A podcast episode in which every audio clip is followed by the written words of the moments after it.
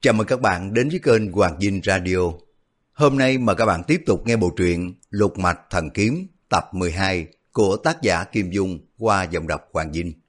Chúc các bạn nghe truyện vui vẻ. Chương 23 Ngoài nhạn môn quan lại thấy A Châu. Trong khi xuất kỳ bất ý, Đại Hán tác trúng được chiêu đầu. Từ chiêu thứ hai trở đi, Đại Hán đánh không trúng, cả hai bên đánh đỡ đều dùng cái đòn hờ. Thật là những cái đòn hiếm thấy trong những tay cao thủ vào loại thượng thừa. Đại Hán đã xử đủ 12 chiêu. Kiều Phong đang bị trọng thương vẫn biến đổi thế thủ rất là thần tốc. Nhận quyệt rất đúng chống cự được. Đại Hán đột nhiên thu tay về nhảy lùi lại nói Ta không ngờ ngươi ngu xuẩn đến thế, biết vậy ta chẳng thèm cứu ngươi nữa. Kiều Phong nói Kiều mổ xin kính cẩn nghe lời giáo huấn quan công. Đại hán mắng, ngươi thật là một con lừa, đã luyện được thành bản lĩnh thiên hạ vô địch, sao mà còn gì một con nhóc ẻo lạ kia mà thí mạng. Thị đã không có thân thích, lại không ơn nghĩa gì với ngươi, mà tài của thị đã chẳng bằng ai, sắc thị nào phải là qua nhường nguyệt thẹn cho cam. Thiên hạ sao lại có kẻ điên rồ như ngươi chứ? Kiều Phong thở dài nói, Lời giáo huấn quan công thật là đích đáng. Kiều Phong này đem cái thân hữu dụng vào những việc vô ích, không xứng đáng chút nào. Chỉ vì một lúc quá bồng bột nóng giận, hành động điên rồ, không kịp suy xét đến hậu quả. Đại hán ngửa mặt lên trời cười một tràng dài. Kiều Phong nghe tiếng cười, có ngụ ý thê lương không khỏi ngạc nhiên. Thốt nhiên, đại hán đứng phát dậy, nhảy ra ngoài một trượng, lại bay người một cái, đã biến vào sau tảng đá lớn che quất đi. Kiều Phong mới gọi giới theo, ân công, ân công. Chỉ nghe thấy có tiếng đại hán nhảy luôn mấy cái nữa, rồi tiếng chân mỗi lúc một đi xa. Kiều Phong toàn bước đi, nhưng mà người lão đảo muốn ngã, phải dựa vào vách núi. Ông định thần quay gót trở lại. Quả nhiên thấy vách núi có một sơn động. Ông vừa dịnh vách núi, vừa từ từ tiến lên động. Ông thấy trên mặt đất có vô số thịt nướng, cơm chín, trái cây cùng với cá khô đủ để làm lương thực. Tuyệt nhất là còn có một bình rượu lớn. Kiều Phong mở hũ rượu ra, mùi hương ngào ngạt xông lên mũi. Ông thò tay vào trong hũ, dốc rượu lên uống. Vừa ngon vừa ngọt, thật là một thứ rượu thượng hạng. Trong lòng cảm kích vô cùng, ông thầm nghĩ. Không ngờ cái vị ân công này lại chu đáo đến thế. Ta ưa uống rượu, cho nên để đây một hũ. Có điều đường núi hiểm trở khó đi, đeo cái hũ rượu lớn này đến đây thật là phí nhiều hơi sức. Thuốc dầu của đại hán kia đúng là linh nghiệm. Kiều Phong rịnh dài lát vào cầm máu, ngay đã không có chảy ra nữa. Ông nhờ được nội công cực kỳ thâm hậu, cho nên tuy bị thương nặng như thế, hồi phục rất mau. Kiều Phong trong động được 60 ngày, ba vết thương đã lành mạnh khá nhiều. Trong 6-7 ngày này, lúc nào ông cũng lo nghĩ đến hai điều. Kẻ nào đám hại mình, ân nhân cứu mạng cho mình là ai? Cả hai người này đều là bản lĩnh nghiêng trời, xem ra không kém gì mình. Tính ra những cái tay cử phách trong võ lâm như thế phóng được mấy người. Ông nhẩm lại những tay võ nghệ tuyệt luân, suy nghĩ mãi chưa có thấy ai có bản lãnh được đến mức này. Cừu nhân là ai, không đoán được đã đành. Còn ân nhân cùng với mình đã đấu ngoài 20 chiêu thức, cố nghĩ ra thuộc môn phái nào, nhưng mà những chiêu thức của ân nhân toàn là những ngón bình thường, không có chi kỳ lạ. Thái tổ trường quyền, mình đã sử dụng trong tự huyền trang, nó không có bộc lộ một chút gốc gác nào về bản lĩnh người ra chiêu. Kiều Phong vốn tính tình hào sản cho nên hai điều kiện cốt yếu đó không đoán ra được, rồi cũng bỏ ngay, không để tâm đến nữa. Hũ rượu lớn, Kiều Phong chỉ uống được có hai ngày đã cạn sạch. Ông núng nán ở trong động đến ngày thứ 15, những cái vết thương 10 phần đã khỏi được 7-8. Người khỏe lên lại càng thèm rượu, không có thể nhìn được, liệu chừng trèo núi vượt khe, không có điều gì đáng ngại. Ông mới liền ra khỏi sân động, lặn lội qua những khu rừng núi hiểm trở, để len lỏi vào trong đám giang hồ. Kiều Phong hồi tưởng lại, A Châu đã rơi vào trong tay của bọn họ. Chết thì nàng sẽ chết rồi, dù nàng còn sống, mình bất tất phải quan tâm đến nữa. Việc đầu tiên bây giờ là phải điều tra xem mình là giống người nào.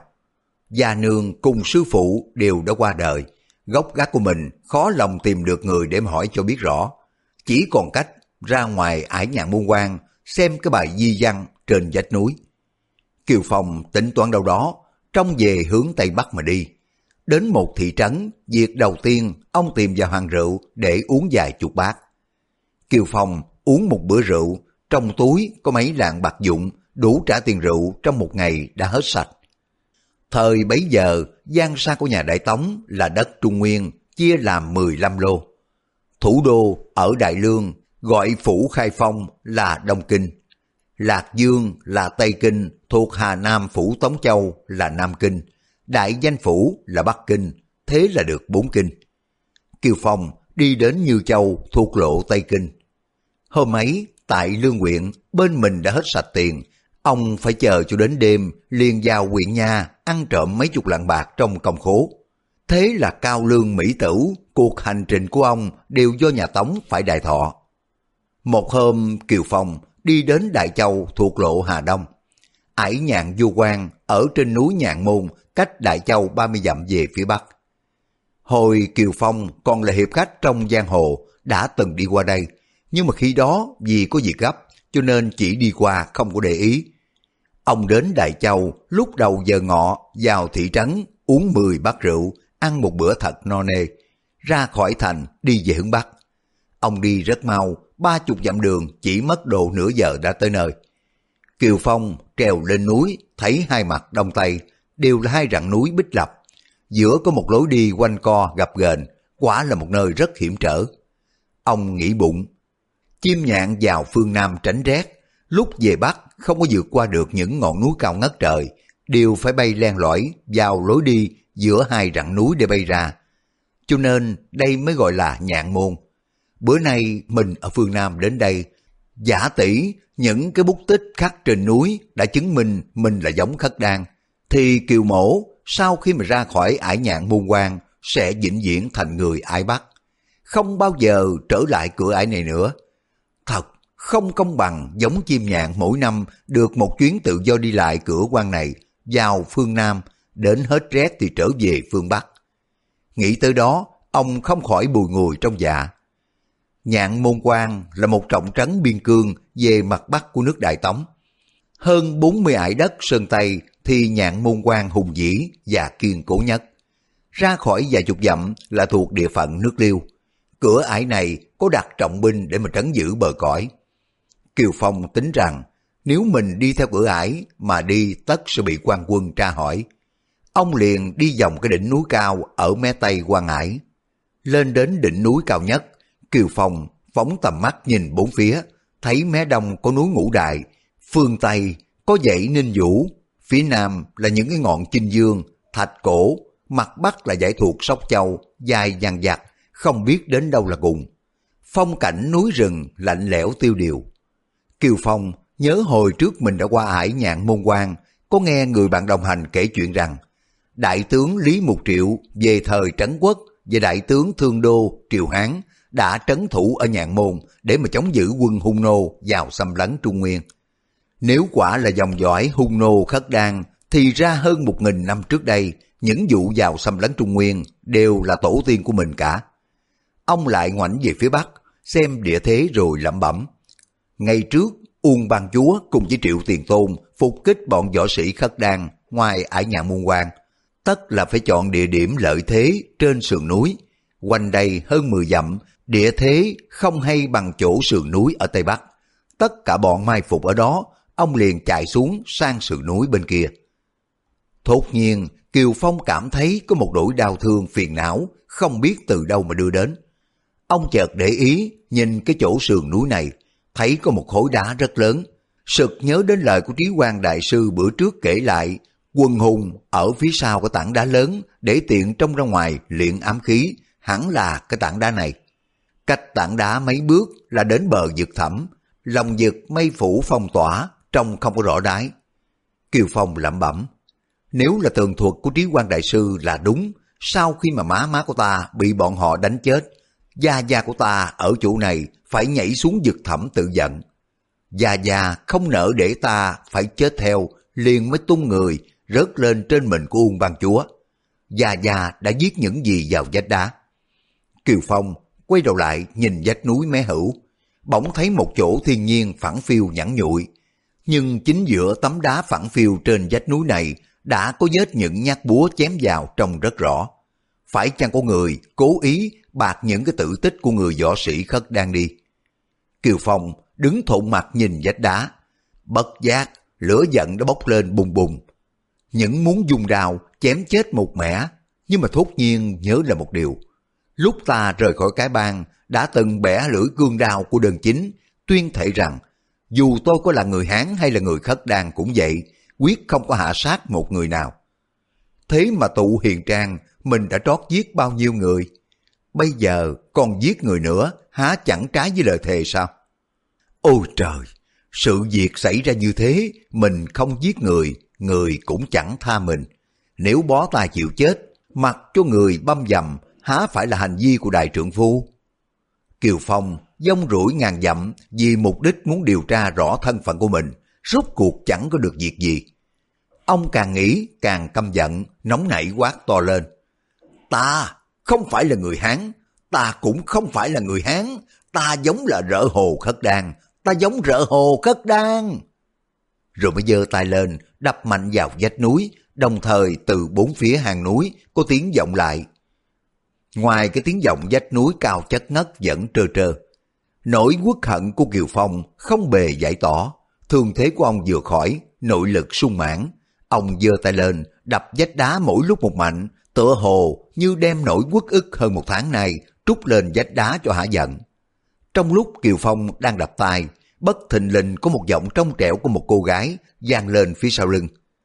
Kiều đại gia, đại gia, không chừng cái trái này sẽ bị đại gia làm đổ xuống đó. Kiều Phong giật mình ngoảnh đầu nhìn lại thì thấy bên sườn núi một thiếu nữ đứng tựa gốc cây đang toét miệng ra cười. Thiếu nữ này chính là A Châu. Bữa trước Kiều Phong sở dĩ ra tay cứu với A Châu vì lòng phấn khích nổi lên trong chốc lát. Thực ra đối với người nữ tỳ này, ông chẳng có quan tâm chút nào. Về sau, ông mới tự lo cứu mình, chưa xong may mà được người giải thoát. Ông không có nghĩ đến sự sống còn của A Châu nữa. Bây giờ thốt nhiên thấy nàng ở đây, thật là một sự bất ngờ. Ông cũng thấy vui mừng, chạy đến cười hỏi. A Châu, người của cô lành mạnh chưa? Có điều ông đang căm giận đến cực điểm, thốt nhiên chuyển giận làm mừng, cho nên tuy vẻ mặt tươi cười, nhưng mà không khỏi có nét miễn cưỡng. A Châu đáp, Kiều đại gia, đại gia cũng mạnh giỏi chứ. Nàng ngẩn ngơ nhìn Kiều Phong, rồi mới đột nhiên nhảy vào lòng của ông khóc sướt mướt nói, Kiều đại gia, tôi ở đây chờ đại gia đã năm ngày năm đêm rồi, lúc nào cũng phập phòng lo ngại, không biết đại gia có đến không. Quả nhiên, bây giờ được thấy mặt của đại gia, cảm ơn trời Phật đã phù hộ, đại gia vẫn bình yên vô sự. Nàng vừa nức nở khóc, vừa ấp úng nói được mấy câu, song trong lời nói đầy vẻ mừng vui, đầy tình an ủi. Kiều Phong vừa nghe đã biết ngay nàng lo lắng cho mình khôn xiết. Kiều Phong vừa nghe đã biết ngay nàng lo lắng cho mình khôn xiết. Ông cảm thấy xúc động trong lòng liền hỏi nàng. Cô ở đây chờ tôi năm ngày năm đêm rồi sao? Sao mà cô biết tôi đến đây? A Châu từ từ ngẩng đầu lên, nàng sực nhớ ra mình đã nằm trong lòng của một người đàn ông, bất giác, mặt thẹn đỏ bừng, lùi ra hai bước. Nàng bình tĩnh nghĩ lại cử động vừa rồi, trong lúc tâm thần bị xúc động, cảm thấy hổ thẹn vô cùng. Đột nhiên, nàng chạy bon bon, nấp vào sau gốc cây. Kiều Phong hốt quảng gọi theo. A Châu, A Châu, cô làm gì vậy? A Châu không có đáp, trái tim đập loạn lên. Hồi lâu, nàng đi ra, nét mặt vẫn còn một chút bẽn lẽn, ấp úng mãi, nói không ra lời. Kiều Phong thấy vẻ mặt của A Châu khác lạ liền hỏi, A Châu, cô có điều chi nàng giải, nói tôi nghe đi. Chúng ta đã gặp gỡ nhau trong bước đường hoạn nạn, đã cùng nhau chia sẻ nỗi gian nguy thập tử nhất sanh. Có cái gì phải e dè chứ? A Châu đỏ mặt lên nói, không, không có điều chi. Kiều Phong vỗ nhẹ nhẹ vào vai qua Châu, xoay mặt nàng ra ánh sáng mặt trời. Tuy thấy dung nhan hãy còn tùy tụy, nhưng mà trong sắc trắng bệch đợn hồng, không xám xịt như hôm bị thương nữa. Ông lại để ngón tay xem mạch của nàng. Ngón tay vừa chạm vào cổ tay qua châu, thốt nhiên toàn thân của nàng rung bắn lên. Kiều Phong hỏi, sao vậy? Cô còn có chỗ nào chưa được bình phục chăng? A Châu đỏ mặt lên rồi đáp. Không, phải, không có gì khó chịu hết. Kiều Phong cầm mạch của nàng, thấy mạch chạy bình thường, đã có sức lực liền hỏi. Phép điệu thủ hồi xuân của tiết thần y quả nhiên danh bất hư truyền. A Châu nói, nhờ được ông bạn đại gia là Bạch Thế Kính, trưởng lão, chỉ mũi dao vào ngực của tiết thần y, cho nên lão bất đắc dĩ phải cứu chữa cho tôi. Kiều Phong lại hỏi, cô khỏi rồi, sao họ để cho cô ra tự nhiên hả? A Châu cười đáp, đời nào họ dễ dàng như vậy? Từ lúc mà thương thế của tôi mới bớt đi nhiều, mỗi ngày có đến bảy tám gã dặn hỏi tôi đủ điều. Tên tàn ác Kiều Phong với mi quen thế nào? Hắn trốn đi đâu? Tên đại hán áo đen cứu hắn là ai? Những cái điều đó tôi có biết đâu. Nhưng mà tôi thành thật trả lời không biết. Họ lại cho mình là nói dối, còn dọa không cho ăn cơm, dùng cực hình để mà khảo đả. Sau đó kiếm cách khủng bố tinh thần của họ. Vị tiên sinh áo đen đó, tôi nghĩ rất nhiều chuyện quan đường. Hôm nay tiên sinh đang ở núi Cồn Luân, sáng mai đã thấy ở vùng Đông Hải rồi. Tôi mới thổi phòng tiên sinh lên bằng những câu chuyện lạ đời, họ nghe dường như lọt tai. Nàng nói đến đây, nhớ là cái bữa đó bịa đặt ra những cái chuyện du dơ trên trời dưới đất, biệp được bao nhiêu là anh hùng hào kiệt nổi tiếng trên đời. Bất giác, nàng cảm thấy khoan khoái trong lòng, miệng cười như hoa nở. Kiều Phong tủm tỉm cười hỏi, bọn họ có tin lời của cô không? A Châu đáp, người tin, người không, đại đa số bản tính bản nghi, tôi đoán chắc là bọn họ không ai biết lai lịch của tiên sinh áo đen, không ai chứng minh được, tôi nói dối.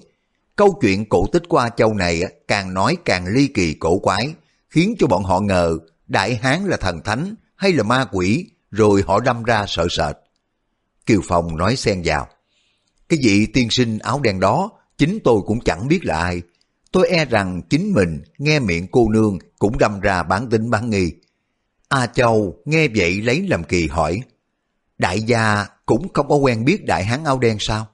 Sao mà đại hán chịu xông pha vào nơi đầm rồng hang cọp để mà cứu mạng đại gia? À, phải rồi, những cái bậc đại hiệp cứu người trong cơn hoạn nạn đều là như thế cả mà. Kiều Phong thở dài nói, tôi cũng chẳng có biết bây giờ đi báo thù ai đã đánh, mà cũng không có biết ân nhân mình là ai, mình là người Hán hay là người Hồ, hành vi của mình, phải hay quấy, mình đều không biết nữa. Kiều Phong đúng là, làm người như vậy thật là quá uổng rồi. A Châu thấy Kiều Phong buồn bực trong lòng, bất giác thò tay ra, nắm lấy tay của ông, an ủi. Kiều đại gia, đại gia buồn làm gì? Việc gì chẳng có đầu mối. Cái kim để trong bọc lâu ngày cũng lòi ra, chỉ cần là đại gia vốn tâm không có gì đáng hổ thẹn, làm việc hợp với lẽ trời là được. Kiều Phong nói, nhưng mà tôi tự vấn tâm có điều hổ thẹn cho nên mới khó chịu. Khi ở trong rừng hạnh, tôi bật đao tuyên thệ rằng không giết một người Hán nào. Thế mà... A Châu ngắt lời, bọn người của tụ huyền trang không phân rõ trắng đen, dây đánh đại gia một cách hồ đồ. Nếu đại gia không đánh lại, tất là bị họ giết chết rồi. Kiều Phong nói, À, cô nói cũng đúng lắm. Kiều Phong là một đại hán suy nghĩ chống dánh, việc gì cũng qua đi, không có để lại trong tâm nữa. Có bi thương cảm xúc cũng chỉ một lúc rồi không có quan tâm đến. Ông nói tiếp, Trí Quang Thiền Sư cùng với Triệu Tiền Tôn nói trên vách núi có khắc chữ mà không biết ai bạc đi rồi. A Châu reo lên, À phải mà, tôi đoán thế nào đại gia cũng ra ngoài ải nhạn môn quan để mà xem lại cái lời di văn trên vách núi. Nên sau khi mà thoát hiểm, tôi đến đây chờ đại gia ngay. Kiều Phong hỏi, cô làm thế nào mà ra thoát? Có phải là bạch trưởng lão giúp cô không? A Châu tủm tỉm cười đáp, không phải, chắc đại gia còn nhớ khi mở chùa Thiếu Lâm, tôi đã cải trang làm một vị hòa thượng, cả bọn sư huynh sư đệ cũng không rõ rồi chứ. Kiều Phong đáp, đúng rồi, cái kiểu nghịch ngợm của cô nương ghê gớm lắm. A Châu nói, đến hôm nay thương thế của tôi cũng đã khá lắm rồi. Tiết thần y biểu là không cần phải điều trị thêm nữa, chỉ cần nghỉ ngơi 7-8 ngày là phục hồi được như cũ.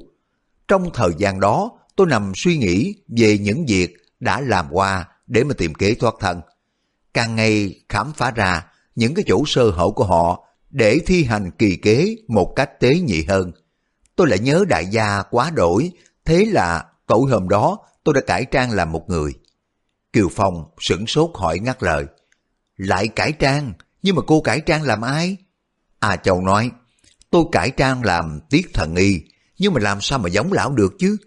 A Châu đáp, ngày nào tôi cũng thấy mặt của lão đến chữa cho tôi, nhiều khi trò chuyện rất lâu, cho nên từ diện mạo đến thanh năm tôi thuộc rất kỹ. Lão thường thường ngồi một mình bên tôi. Tối hôm đó tôi giả giờ ngất xỉu, lão lại chẩn mạch cho tôi. Tôi liền trở tay nắm lấy quyệt mạch của lão, thế là lão không có nhúc nhích được để cho tôi mặc bố trí. Kiều Phong không nhịn được cười nghĩ bụng, tiết thần y chỉ nghĩ đến chữa bệnh cho người, ngờ đâu gặp phải quỷ rồi. A Châu mới kể tiếp, tôi điểm quyệt lão xong, lột hết quần áo tục giày của lão ra, tôi e rất là nguy cho mình, liền lấy dây cột chặt lão lại để nằm trên giường đắp chăn lại cho tử tế.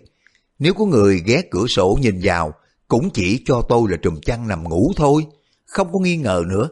Tôi mới mặc quần áo và giày của lão, nhồi mặt cho nó giãn dẹo, thế là 10 phần đã giống đến 7 rồi, chỉ còn thiếu bộ râu nữa là hoàn toàn.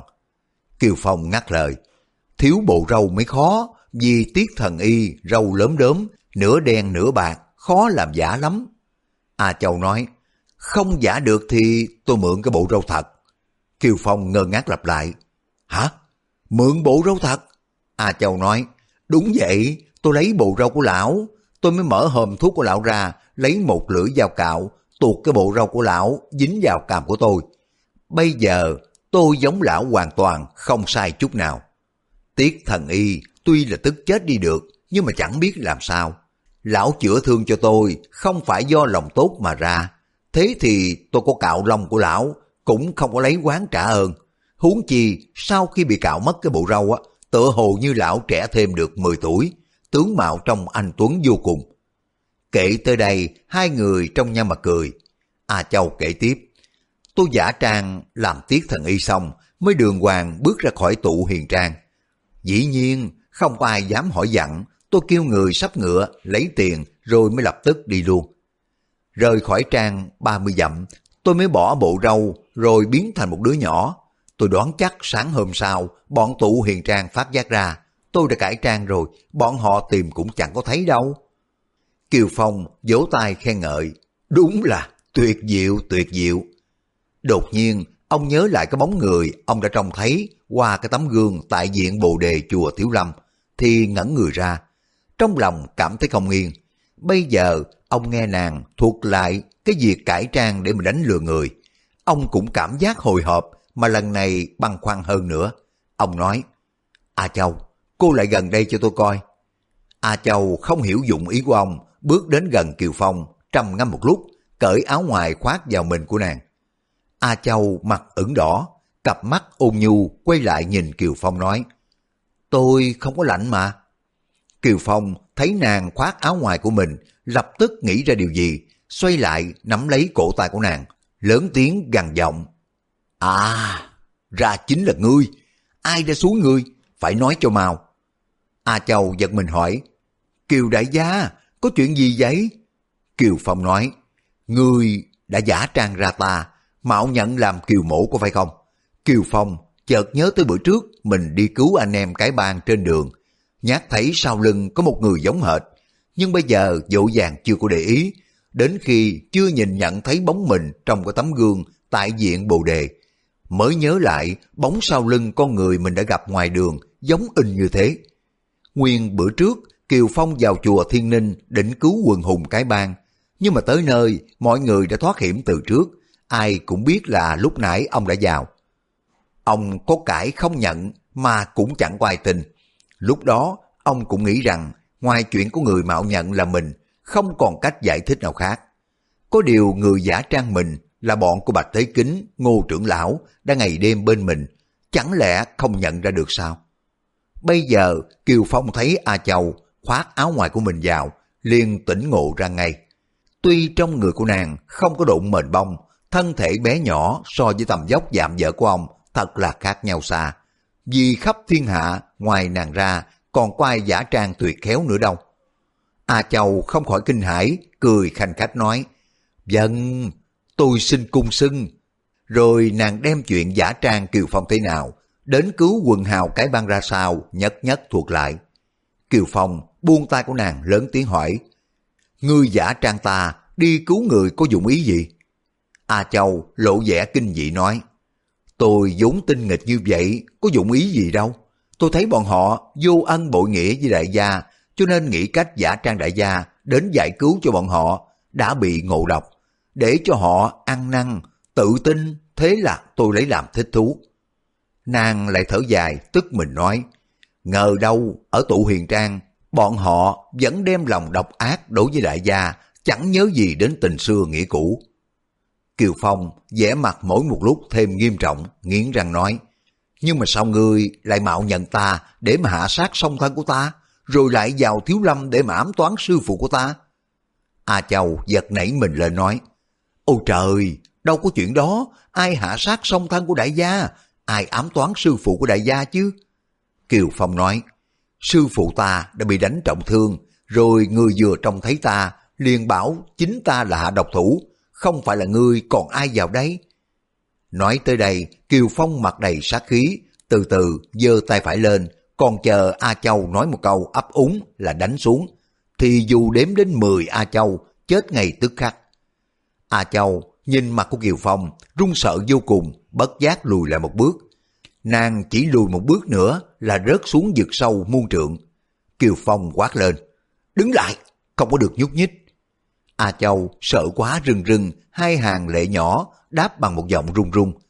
Tôi không có sát hại song thân của đại gia, cũng không có ám toán sư phụ của đại gia. Sư phụ đại gia bản lĩnh đến bực nào, tôi làm gì mà ám sát được người chứ? Hai câu sau cùng, quả nhiên có sức mạnh, khiến cho Kiều Phong hồi tâm nghĩ lại. Lập tức ông biết mình đã trách quan nàng. Nhanh như chớp, ông mới đưa tay trái ra, giữ lấy da của nàng kéo lại, tựa vào vách núi, cho khỏi lỡ chân rớt xuống vực sâu. Rồi lại nói, phải rồi, sư phụ của tôi đúng không phải là do cô ám sát. Nguyên quyền khổ đại sư là sư huynh, với các vị cao tăng như là quyền từ, quyền tịch, quyền nạn, võ công đứng vào bậc nhất của phái thiếu lâm. Quyền khổ không phải là chết vì trúng độc hay là vì gươm đao, ám khí, mà bị trưởng lực làm cho tàn nát ngũ tạng. A Châu là một cô gái tuổi nhỏ, làm gì có nội lực thâm hậu đến thế? Nếu nội lực của nàng chấn động, đánh chết được quyền khổ đại sư, thì đã không có bị kim cương trưởng của quyền từ đánh cho đến nỗi thập tự nhất sinh.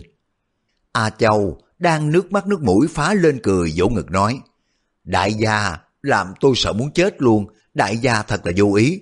Nếu tôi có bản lệnh đánh chết được sư phụ của đại gia, thì ở tụ hiền trang tôi đã giúp đại gia giết bọn họ một mẻ rồi. Kiều Phong thấy nàng hơi có vẻ giận dữ, thẹn thùng nói, Mấy bữa nay thần trí của tôi hoang mang, thành ra ăn nói hàm hồ, cô nương đừng giận tôi. A Châu cười nói, tôi giận đại gia làm gì? Nếu tôi giận, đã chẳng nói chuyện với đại gia rồi. Kiều Phong ngơ ngẩn xuất thần, thốt nhiên nói, A Châu, cái thuật giả trang mau lẹ dễ dàng tài tình của cô đã được ai truyền thụ cho? Sư phụ của cô có đồ đệ nào khác hay không? A Châu lắc đầu nói, không có ai dạy hết. Từ thổi nhỏ, tôi đùa nghịch bắt chước người ta chơi, thế rồi tôi càng tập, thích bắt chước giả trang càng giống hệt. Chứ làm gì có thầy dạy, chẳng lẽ đến cái trò tinh nghịch cũng phải tìm sư phụ sao? Kiều Phong bực mình nói, thế này thì cũng lạ, trên đời sao có kẻ giống tôi như hệt, giống đến sư phụ đã nhận lầm là chính tôi nữa. À Châu nói, đã có đầu dây mối nhợ, vụ này cũng dễ thôi, ta đi kiếm người nào khảo đã cho y phải xưng ra là được. Kiều Phong nói, đã đành rằng thế, nhưng mà trời đất bao la, biết đâu mà tìm chứ, thế mới là khó. Kiều Phong để ý nhìn trên vách núi, chỗ vết búa đẻo, để cốt tìm ra có chữ gì không, nhưng mà coi đi coi lại không thấy chữ gì hết. Ông nói, À cho cô nương, tôi muốn đi tìm trí quan đại sư, hỏi lão xem trên núi đã giết những gì. Tôi chưa có tra được vụ này, ăn ngủ không yên. À Châu nói, tôi sợ lão không có chịu nói với đại gia đâu. Kiều Phong nói, chắc chắn lão không có chịu nói rồi, nhưng mà tôi bức bách lão phải nói mới nghe. à Châu nói, trí quan đại sư là người gan lì không có sợ chết, bất luận dù như thế nào cũng không ăn thua, chỉ còn cách. Kiều Phong gật đầu nói, Đúng rồi, chỉ còn cách đi hỏi gã triệu tiền tôn. Chà, triệu tiền tôn cũng gàn lắm, thà chết không có chịu khuất phục, nhưng mà đối với gã tôi đã có cách. Nói đến đây, ông đưa mắt nhìn xuống vực sâu rồi mới tiếp. A Châu, tôi tưởng phải xuống dưới kia xem. A Châu giật nảy mình, đưa mắt nhìn xuống vực sâu, chỉ thấy mây che mù mịt liền nói. Không, không được đâu, đại gia, không có thể nào xuống được đâu, xuống đó làm gì? Kiều Phong nói, tôi là người Hán hay là người khất đan? Câu hỏi này quanh quẩn trong óc của tôi không lúc nào khuây. Tôi muốn xuống đó điều tra cho rõ bằng cách xem lại thi thể của người khất đan có còn ở dưới không. À Châu nói, người đó nhảy xuống 30 năm nay, nhiều lắm là còn một nắm xương trắng, làm gì mà xem? Kiều Phong nói, tôi tưởng nếu người đó quả là cha ruột của tôi, tôi đem cái nắm xương tàn lên an táng, cho tỏ chút đạo làm con. A Châu nói bằng một giọng lanh lảnh, không phải đâu, đại gia là người nhân từ nghĩa hiệp, có lý đâu lại là dòng dõi khất đang bạo ngược chứ. Kiều Phong nói, cô cứ ở đây chờ tôi một ngày một đêm, bằng giờ này ngày mai nếu mà không thấy tôi lên thì đừng có chờ nữa. A Châu sợ quá, kêu lên một tiếng rồi khóc rưng rưng nói, Kiều đại gia, đừng, đừng có xuống đó mà. Kiều Phong là một người gan tim và sắt, không cảm động chút nào, tủm tỉm cười nói, ở tụ hiền trang, bao nhiêu là anh hùng hảo hán, chưa có đánh tôi chết được. Chẳng lẽ khe núi này còn đòi được mạng của tôi sao? À Châu không tìm được lời ngăn trở liền nói quanh. Biết đâu dưới đó chẳng có rắn độc hoặc là quái vật hung dữ. Kiều Phong cười ha hả, vỗ vai của nàng nói. Nếu quả có rắn độc hoặc là quái vật càng hay chứ sao? Tôi sẽ bắt lên đây mấy con cho cô chơi. Kiều Phong đảo mắt nhìn quanh bốn phía, tìm kiếm chỗ sườn núi có khả năng đặt chân để mà lần lần tụt xuống dưới vực. Chương 24 tầm cừu nhân hao kiệt cải trang Giữa lúc ấy, bất thình lình ở góc đông bắc, văng vẳng có tiếng gió ngựa đi về phía nam. Kiều Phong lắng tai nghe, đoàn người ngựa này có đến dư hai chục.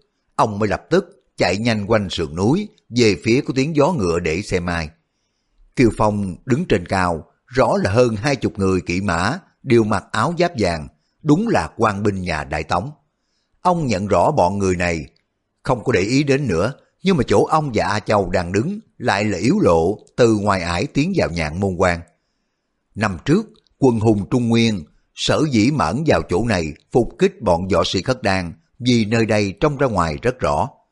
Kiều Phong nghĩ thầm, đây là nơi biên phòng hệ trọng, quan binh của nhà Đại Tống gặp người lạ mặt, tất thế nào cũng tra hỏi lôi thôi, chi bằng mình tránh khỏi phiền phức. Nghĩ vậy, ông mới liền dắt A Châu nấp vào cái tảng đá lớn bảo nàng. Đây là quan binh của nhà Đại Tống. Chỉ trong khoảnh khắc, hơn 20 tên quân kỵ rủi ngựa lên núi. Kiều Phong nắp sau tảng đá lớn, trông thấy cái tên quân sĩ đầu, trong lòng không khỏi xúc động thở dài lẩm bẩm. Ngày trước, Trí quan Đại Sư cùng với bọn Triều Tiền Tôn mai phục để mà tập kích quân địch, chắc là cũng nắp sau tảng đá lớn này, ngó bọn võ sĩ khất đan rủi ngựa lên núi như ta bây giờ. Núi non, trơ đó, tảng đá thì còn đây, mà bọn võ sĩ đôi bên đã biến thành đống xương trắng rồi. Trong lúc Kiều Phong đang bần khoăn nghĩ ngợi, bỗng nghe thấy cái tiếng trẻ con kêu khóc. Ông mới giật mình như người trong giấc mơ tự hỏi, tại sao có tiếng trẻ nít khóc? Kể đó, ông lại nghe thấy cái tiếng đàn bà lanh lảnh, liền thò đầu ra để mà xem cho rõ.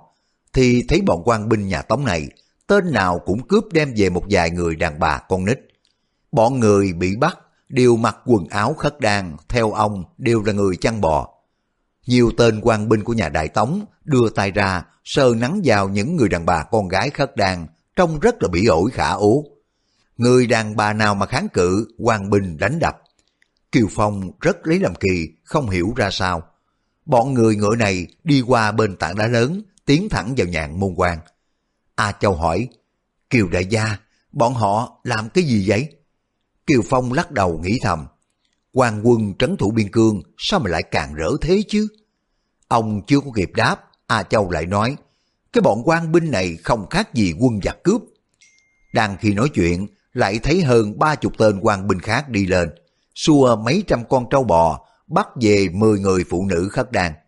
Một tên quân nói, Chuyến này đi tuần tiểu, thu hoạch chẳng có ra gì, không hiểu chủ soái có lên ruột không nữa. Tên khác đáp, kể ra không có lấy được nhiều trâu bò của bọn liêu công, xong bọn đàn bà cướp về đây, được vài vị sạch nước cản mà hầu hạ đại soái chắc là người khoái lắm, không có lên ruột đâu mà sợ.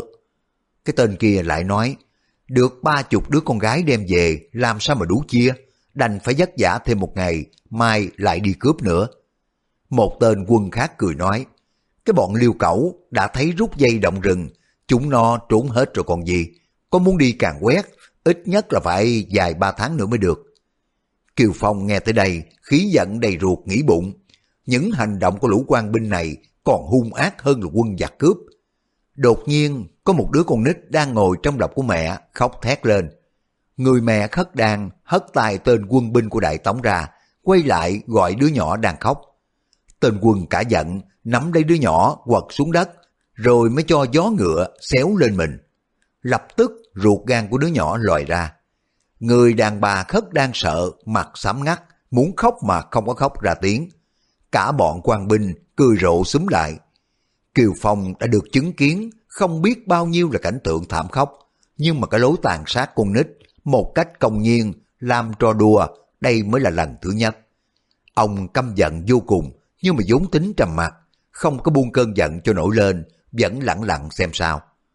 Lũ quan binh này đi qua rồi, lại có một toán hơn 10 tên quân binh khác là ó đi tới. Toán quan binh của Đại Tống đều cưỡi ngựa, tay cầm dao dài dơ lên. Đầu mũi giáo đều có biêu một cái thủ cấp máu chảy đầm đìa. Khấu đuôi một con ngựa có buộc quăng dây dài trói năm người đàn ông khất đan. Kiều Phong nhìn cách ăn mặc của những người khất đan này cũng toàn là hạng người bình dân, chăn trâu bò. Hai người đã già lắm rồi, đầu tóc bạc phơ, ba người nữa là thiếu niên 15-16 tuổi. Ông hiểu ngay, khi mà quan binh của Đại Tống đến ăn cướp, bọn tráng niên khất đan mạnh khỏe đều đã chạy thoát. Nên lũ quan binh này chỉ cướp được những người già nua, yếu đuối cùng với đàn bà trẻ con đem về. Bỗng thấy một tên quan binh cười nói, Chà, được 40 cái thủ cấp, bắt sống được năm tên liêu cẩu, công lao tuy chẳng có gì lớn, nhưng mà cũng không phải nhỏ nha. Mình đã được thăng một cấp bậc và phần thưởng trăm lạng bạc, hẳn là nắm chắc rồi. Một tên khác nói, Nè, Lão Triệu, cách đây về phía tây 50 dặm có một thị trấn khất đan, anh có dám tới càng quét không? Lão Triệu đáp, có chi mà chẳng dám, người khinh ta mới đến chăng? Cũng vì mới đến cho nên ta muốn lập thêm công đây. Trong khi hai người nói chuyện, mọi người đã đi đến bên cái tảng đá lớn. Một ông già khất đàn trông thấy đứa con nít bị giày xéo vừa rồi, đột nhiên kêu rống lên. Kiều Phong tuy không có hiểu tiếng khất đàn, song nghe tiếng la kiều vừa bi thương vừa căm phẫn đến cùng cực, cũng đoán ra xác đứa nhỏ đó là thân nhân của lão. Tên tiểu tốt cầm dây trói lão ra sức lôi bước đi, không có để lão dừng lại gầm thét. Lão già khất đàn điên tiết lên nhảy sổ vào cái tên tiểu tốt. Tên tiểu tốt cả kinh dung đao lên chém lão. Rõ ràng sức đẩy mạnh một cái, tên tiểu tốt từ trên ngựa rơi tọt xuống, há mồm cắn vào cổ của lão. Giữa lúc ấy, một tên quân đại tống khác ngồi trên lưng ngựa, dùng đao lên, chém ngập vào sau lưng của lão, bồi thêm một cái đá. Tên tiểu tốt kia nhờ thế đứng dậy được. Hắn tức quá, dùng đao chém vào mình của lão khất đan dài nhát nữa. Lão mới loạn choạng té xuống đất. Lũ quan binh, kẻ cầm giáo dài, người cầm đoạn đao dây quanh người của lão. Lão hán ngoảnh mặt về phía bắc, cởi áo ra, dùng đứng dậy, bỗng nhiên lão lớn tiếng kêu gào, nghe rất là bi thương, tự như tiếng voi rống. Trong lúc thản thốt, lũ quan binh lộ vẻ kinh hãi. Kiều Phong cũng thấy nao nao trong dạ. Bỗng nhiên, ông tựa hồ như cảm thấy tâm linh của mình thông cảm cùng với lão hán khất đàn. Mấy tiếng lão rú lên thê thảm lúc hấp hối, chính là lúc ông đã cảm thấy như bị trúng luôn mấy cái nhát đao tại tụ hiền trang. Đó là những cái tiếng rú của người biết mình sắp chết. Lúc đó, ông không có nghĩ đến những cái tiếng rú này chẳng khác chi loài giả thú, tổn hại đến thanh danh một đấng anh hùng. Cho nên, ông phải miễn cưỡng, cố nhịn. Giả tỷ như ông không có được đại hán ao đèn đến cứu kịp thời, thì biết đâu, lúc mình chết đến nơi, chẳng buộc miệng, thét lên những cái tiếng rú như sói gầm. Kiều Phong nghe lão rú mấy tiếng, trong lòng bất giác, nảy sinh ra cảm tình với lão, liền phi thân, từ trong tảng đá nhảy sổ ra, chụp lấy từng tên một, trong lũ quan binh liền xuống khe vực. Chỉ trong khoảnh khắc, cả lũ quan binh đều đã bị quẳng xuống vực thẳm. Kiều Phong đang hung hăng máu, mỗi một con ngựa cũng bị một chưởng hất lăn hết xuống khe núi. Tiếng người kêu quay quái, lẫn tiếng ngựa hí chói tai một lúc, rồi im lặng như tờ. À Châu cùng với bốn người khất đang sống sót, thấy thần quai của Kiều Phong đều đứng thộn mặt mà nhìn. Kiều Phong giết hơn 10 tên quan binh, hú lên một tràng dài, gian động cả khe núi. Ông thấy lão hán khất đàn đã bị trúng mấy nhát đao, người vẫn đứng trơ như đá, như đồng, thì trọng kính phục lão là một tài hảo hán.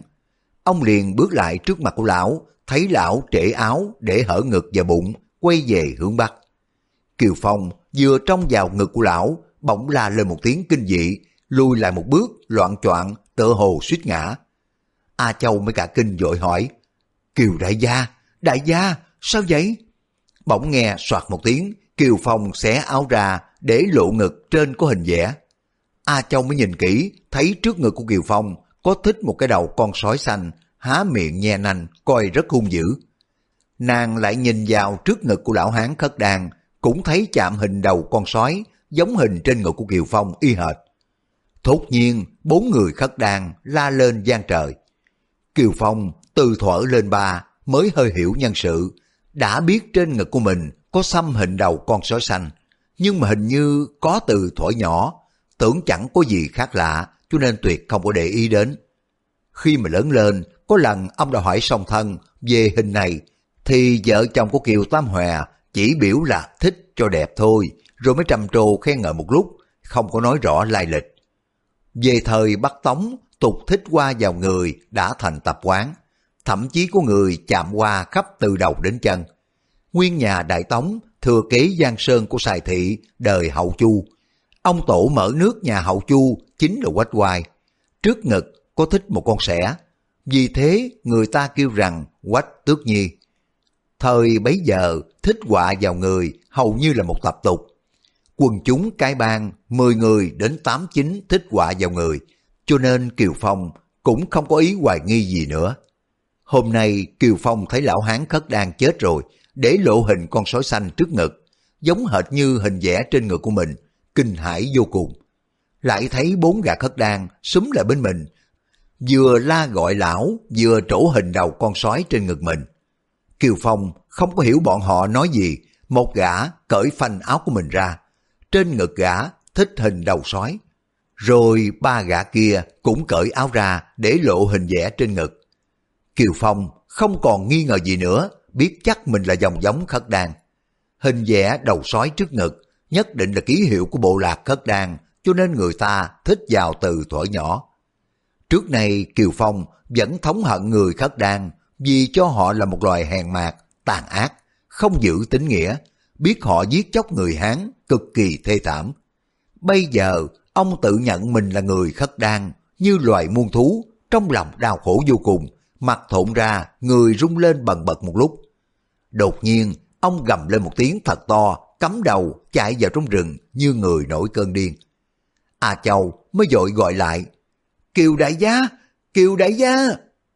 Đoạn ra sức chạy theo, nàng đuổi đến hơn 10 dặm mới thấy Kiều Phong dừng lại, ôm đầu ngồi dưới gốc cây lớn, sắc mặt xám xanh, những đường gân to nổi lên trên trán. A Châu chạy đến ngồi cạnh ông, Kiều Phong lãng ra nói, ta là hạng người hồ đất liêu, không bằng giống chó lợn, từ đây trở đi cô chẳng nên nhìn mặt của ta nữa. A Châu vốn cùng một ý nghĩ như là người Hán, thống hận người khất đan thấu xương. Song Kiều Phong đối với nàng chẳng khác nào một bậc thiên thần mà nàng vẫn thờ kính trong lòng. Đừng nói ông là người khất đan mà là mảnh thú, ma quỷ hay là gì gì chăng nữa, nàng không có rời ông nửa bước. Nàng nghĩ thầm, bây giờ Kiều Phong đang buồn bực trong lòng, mình phải cố ý mềm mỏng đối với ông mới được. Nàng liền cười nói, bất luận người Hán hay là người khất đan cũng có kẻ hay người dở. Kiều đại gia, đại gia chả nên quan tâm làm gì, tính mạng của A Châu này đã được đại gia cứu thoát, dù đại gia là người Hán hay là người khất đan cũng vậy, A Châu không có phân biệt gì hết. Kiều Phong lạnh lùng nói, ta không cần cô phải ngủ ta, thật tình cô chả muốn nhìn mặt của ta, bất tất phải giả dờ giả dịch, tìm câu nói đại lòng. Ta cứu tính mạng của cô, thật ra không phải là do bản thân của ta, mà chỉ là tính hiếu thắng bồng bột, trong lúc nhất thời xui nên. Việc đó đến đây là hết. Thôi, cô đi đi. A Châu bàng hoàng bồn chồn trong dạ nghĩ thầm. Bây giờ, y đã tự biết mình đúng là người khất đan, không chừng y sẽ trở về đất Bắc, từ đây không có trở lại Trung Nguyên nữa. Nàng hốt quảng bất giác năng nỉ. Kiều đại gia, nếu đại gia nhất định bỏ tôi mà đi, tôi quyết sẽ nhảy xuống vực thẳm. A Châu này cũng sẽ là người nói được làm được. Đại gia là một tài anh hùng hảo hán khất đan, chả coi đứa nha hoàng đê tiện này vào đâu, tôi đành chết đi là hơn. Kiều Phong thấy nàng nói bằng một giọng cực kỳ thành khẩn, trong lòng đâm ra cảm động. Ông vẫn tưởng mình là dòng giống mang mọi, thì người đời ai cũng coi mình như rắn rết, trong lòng chỉ muốn tránh xa. Ngờ đâu, A Châu đối với mình vẫn thủy chung như nhất, không có điều chi lạnh nhạt, bất giác ông thò tay cầm lấy tay của nàng ôn tồn nói. A Châu, cô là một nữ tỳ của mộ dung công tử, có phải là nữ hầu của tôi đâu mà bảo tôi khinh bỉ cô được. A Châu nói, tôi không có cần đại gia an ủi, thật tình trong lòng của đại gia không muốn nhìn tôi nữa. Đại gia bất tất phải giả dờ giả dịch, tìm câu nói cho vừa lòng chứ. Nàng lặp lại mấy câu nói của Kiều Phong lúc trước, đồng thời tĩnh tâm, mà vẻ mặt cũng bắt chước như in, mắt còn lộ ra cái vẻ đầy tính ngờ. Kiều Phong cười ha hả, trong lúc ông bực mình được một cô gái lanh lợi thông minh cười nói, thành ra quay khỏa như một cơn ngu muộn. A Châu thốt nhiên nghiêm nét mặt nói, Kiều đại gia, tôi phục thị mộ dung công tử thì có, không có dám bán mình cho công tử đâu. Chỉ vì nhà của tôi gặp nạn, gia gia tôi đã bị kẻ đối đầu rất lợi hại, tìm trả thù. Người tự liệu sức của mình không chống chọi nổi, mới đem tôi ký thác vào chỗ của phụ thân mộ dung công tử. Tôi tuy tiếng là thị tỳ, nhưng mà thực ra là tôi đến Yến Từ Ô ở Cô Tô để mà lánh nạn. Rồi đây tôi có phục thị đại gia, làm kẻ nữ tỳ, mộ công tử cũng không có thể trách được. Kiều Phong khoát tay lia lịa nói, không không, tôi là người hồ mang mọi, không có bao giờ có thị tỳ. Những bậc phú quý ở Giang Nam, các cô đã quen tính rồi, đi theo tôi chỉ tổ phiêu lưu khổ sở, chẳng có gì là thú vị. Cô nhìn con người thô lỗ của tôi đi, liệu có đáng để cô phục thị không? A Châu mỉm cười nói, thế thì tôi sẽ đi cướp về cho đại gia mấy tên nô bọc. Lúc nào mà đại gia vui vẻ thì nói cười với tôi, mà lúc nào bực mình, đại gia tha hồ đánh đập mắng nhiếc, đại gia vừa lòng chưa? Kiều Phong nói, tôi chỉ e đánh ra một quyền, cô chết ngay tức khắc rồi. A Châu nói, vậy thì đại gia nhẹ tay đừng có ra đòn quá nặng. Kiều Phong cười ha hả nói, đã đánh mà còn nhẹ tay tha rằng đừng có đánh còn hơn, tôi chả cần có nô bọc lãm quái gì. A Châu nói, đại gia là một vị anh hùng khất đan, đi cướp vài cô gái về làm nô lệ cũng chả có sao.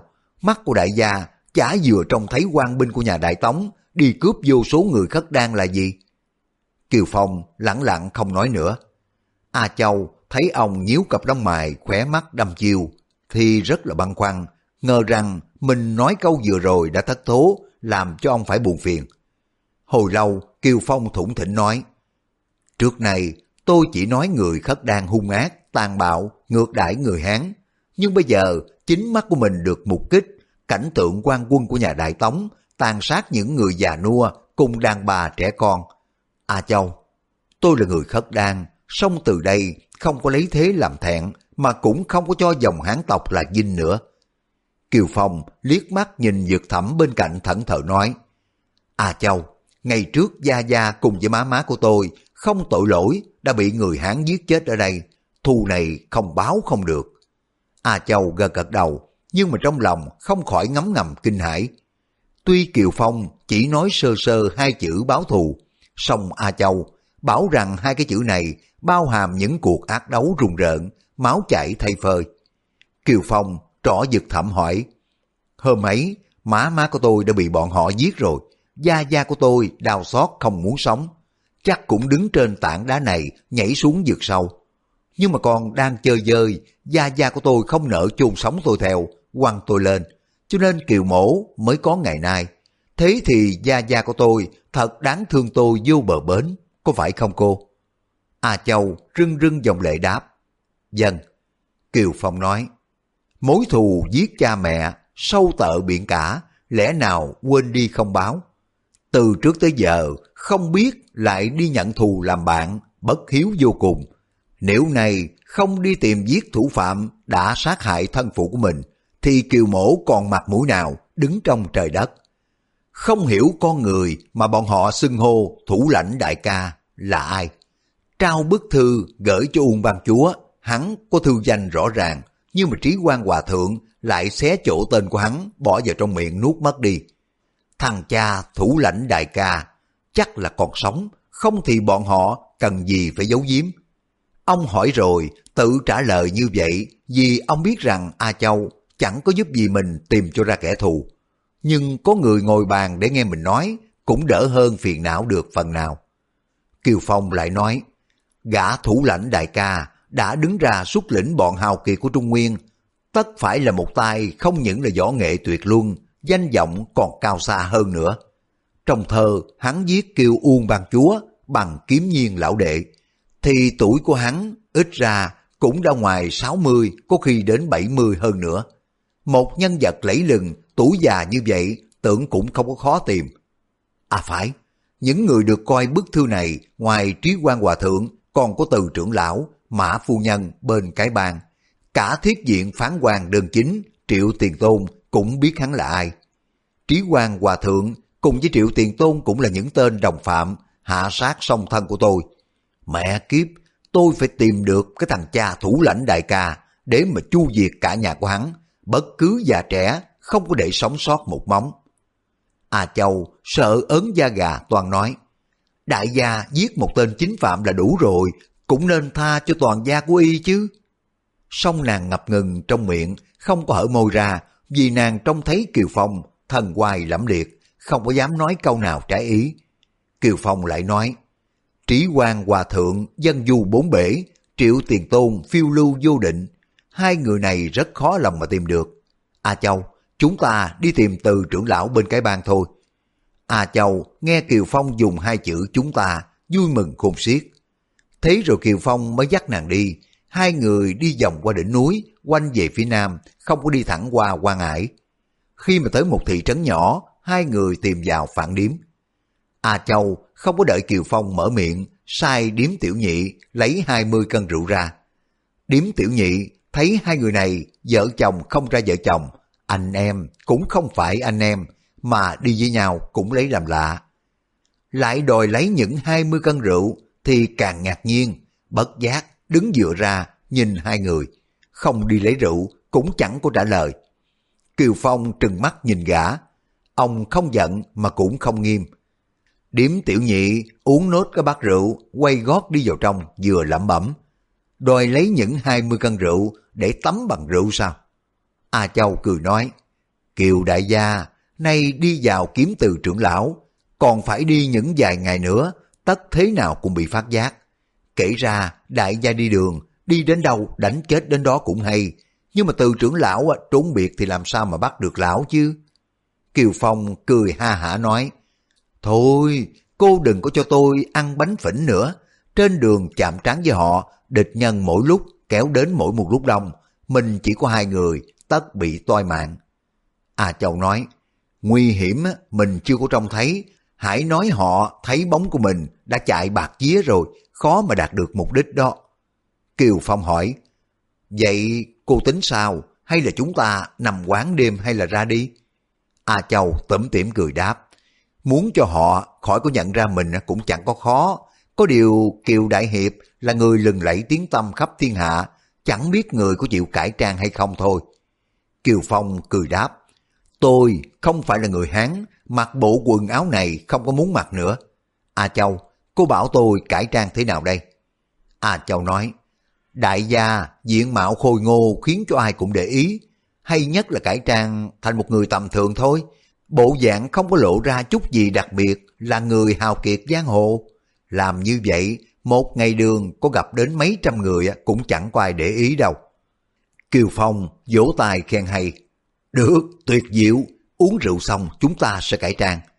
Kiều Phong nóc hết một lúc 20 cân rượu. A Châu lấy phấn bột, nước hồ, bút lông, mực keo, các cái đồ dùng ra.